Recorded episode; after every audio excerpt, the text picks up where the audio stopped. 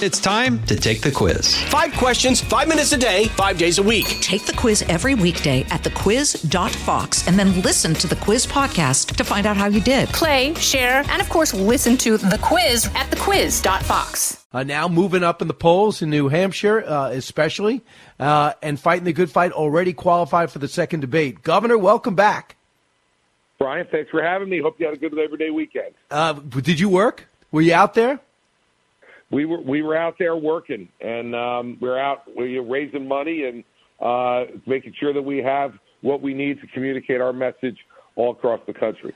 My analysis: the best thing to ever happen to you, Mike Pence, and and Governor Haley is Vivek Ramaswamy. it, yeah, look, he, look, he, you know, everybody there in every one of the races I've seen, and I know you've seen over the last few cycles um, there's a candidate who comes out of nowhere, seemingly to get some attention, um, and it's a it's a temporary thing. And I, you know, I have my eyes focused where I need to have them focused, and uh, to the extent that Vivek continues to be the kind of guy you wanted to stuff in the locker in the 11th grade, um, you know, we'll deal with him. But the, the fact is that we have important issues to deal with in this country, uh, and people who have experience and are thoughtful about them need to deal with them. And that's what I intend to do. Yeah, I mean, he's really bright. Uh, I'm, fr- I'm, very friendly with him. I did his feature when his book came out. The success he had before 40, almost no one, including me, would ever experience.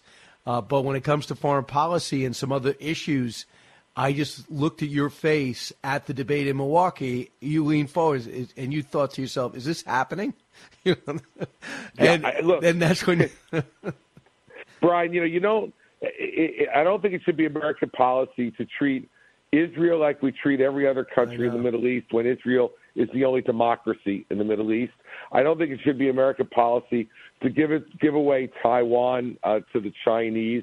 I don't think it should be American policy to cuddle up to a brutal autocratic dictator like Vladimir Putin with the hopes that he's going to like us more than he's going to like another brutal autocratic dictator in Xi Jinping in China. Um, and as I predicted on the debate stage, now North Korea wants to get involved in the game because Joe Biden is so weak that everybody feels like now's the time to take advantage. And Vivek is essentially playing that same game. So, you know, uh, these are the realistic things. The good news is we've only had one debate so far. We're going to have another one in, in uh, three weeks, and I'm looking forward to being there. You, uh, I understand, believe that uh, President Trump will be at the Alabama debate. I don't know who's carrying it or details, but why do you believe that? Because I think you know he lost. Um, uh, he lost an opportunity, I think, in uh, you know in Milwaukee to be there, and I think to be able to articulate what he wants. I think he thinks the the uh, audience at the University of Alabama would be a favorable one for him. He likes that. Um, and I think he's going to want to get in the middle of this thing. So I think he'll be there. Um, I'm going to be there. So it doesn't matter to me whether he's there or not. Uh, but if he is there, it'll certainly be a bit of a different atmosphere on the stage. So I want you to hear George Stephanopoulos, a place used to be full time. I imagine you got benefits if you chose to take them, or you could use your wives. That's something personal for you. But ABC, George Stephanopoulos, this week with him, he was actually on the show. Uh, and here's what he was just shocked by the new poll that has Trump and Biden locked at 46%. Cut to. It is kind of shocking in a way that despite all of the baggage that Donald Trump carries, he's tied with Joe Biden right now. With every passing month, with every new indictment, Donald Trump seems to be consolidating his control over the Republican Party. And as much experience as you had and he's had and every expert's had, no one predicted anything that's happening right now. Four indictments. I don't know if anyone said four. His rea- the reaction for the public. I, I believe they've gone so far. They've made Donald Trump a sympathetic figure, which I don't even think he's comfortable with. Do you agree? Look, I think that what's happened here is that all this stuff is theoretical when it's an indictment. Um, I think the problems for Donald Trump are going to come when he's got to go to trial um, in two different respects.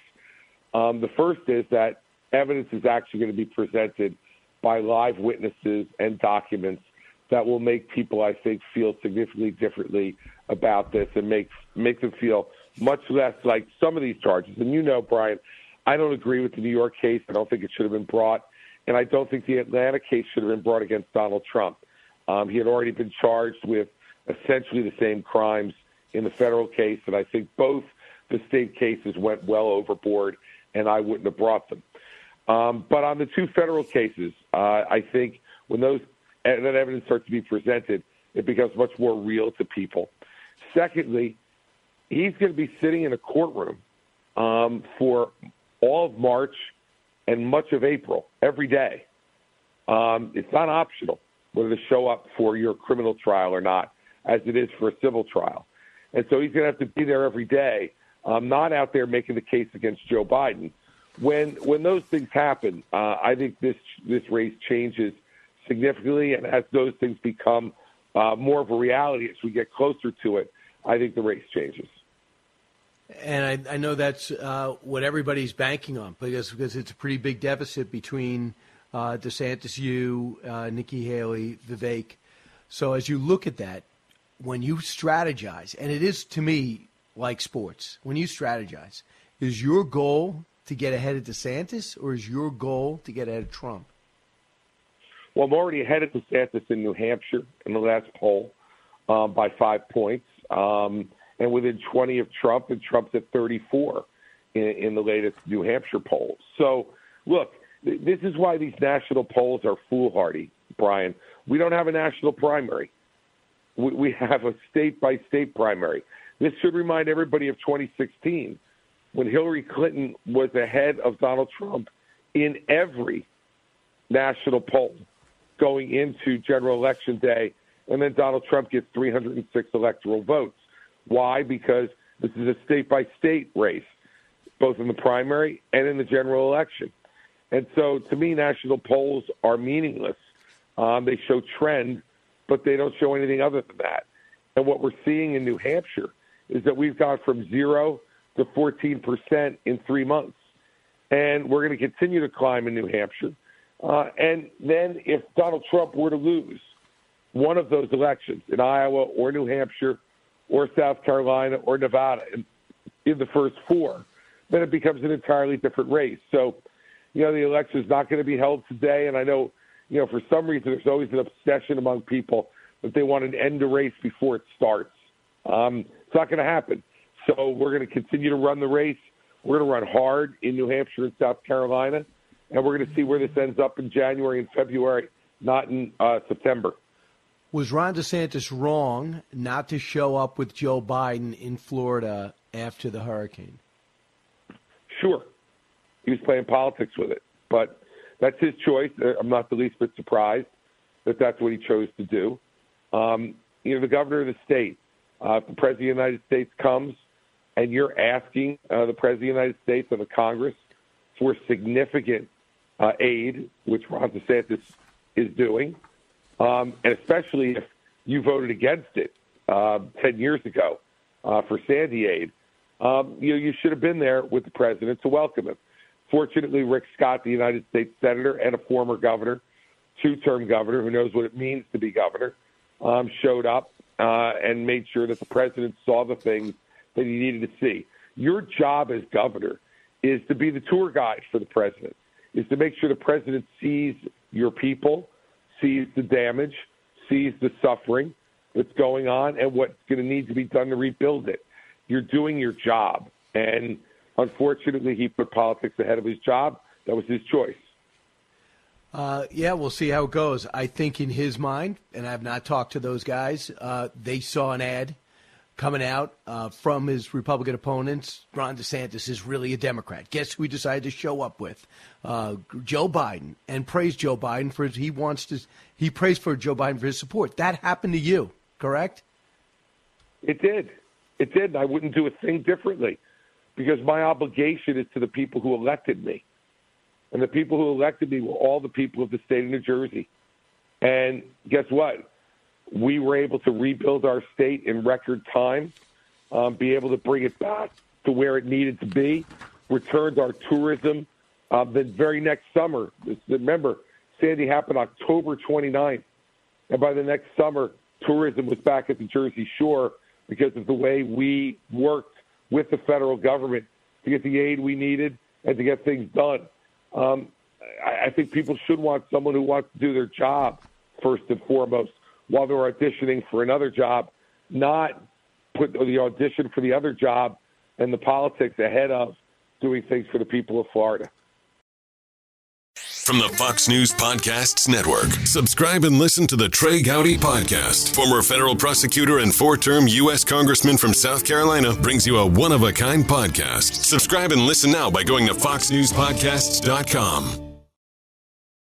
So, uh, we had President Biden out over the weekend, and there are times when you want to say the economy's great. That's your, you could look at certain numbers. Everybody knows that as part of politics. I look at the job numbers, I look at the fact of growth, and I had but I've never seen someone blatantly lie about a liability. And one of the things that he's lying about is that he cut the deficit.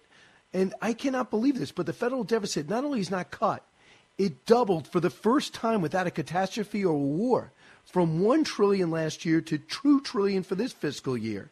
And it's going to go up again. All the spending programs that he passed on mostly a uh, partisan vote, some were bipartisan on on the infrastructure, uh, have now come into play. And the money that is not there, we have spent 6.7 trillion. We have only we've only had 4.5 trillion in revenue. And the president of the United States actually stood on the stage, I think it was Philadelphia, and said, I'm cutting the deficit. How do you attack somebody that blatantly takes his liability and tries to reverse it? The other thing he says is Republicans have been bad on fentanyl, and I'm going to crack down on it. That type of jujitsu almost seems so farcical. But are you concerned it's going to work? Uh, it's it's only going to work if the person running against him in November has their own credibility problems. That's the only way it's going to work, Brian. the fact is that we know, and I've been talking about the spending that's been done, quite frankly, since Barack Obama. Obama, Trump, and Biden have sent have added trillions trillions and trillions to the deficit. Trump's added over six and a half trillion dollars in four years to the deficit. Biden's adding even more. He's going to outstrip Trump's four years without a pandemic. Spent. And uh, I, I like to take Trump's record, and I think you agree with me. Prior to the pandemic, don't you think? Well, look, I, I'm I'm excluding pandemic spending, Brian. If you add pandemic spending, it's over eight trillion. Um, look, Donald Trump admitted it himself. He, he had no interest in fiscal responsibility. He didn't. And he spent the way he spent. That's fine. He'll have to defend that at some point. But it becomes very difficult if you don't have a great record on spending to be able to call Joe Biden out on his lies. Right. And Joe Biden is lying. He's lying in a big way. Listen, inflation, it still costs 17% more for families to buy anything than it did when Joe Biden became president. They still are having their wages fall behind what their what their costs are. Um, people feel like they're worse off in America today than when Joe Biden became president because they are, and it's becoming harder and harder for them to be able to put food on the table, put gas in the car, right. cool their homes in the summer, heat their homes in the winter because of his awful energy policy.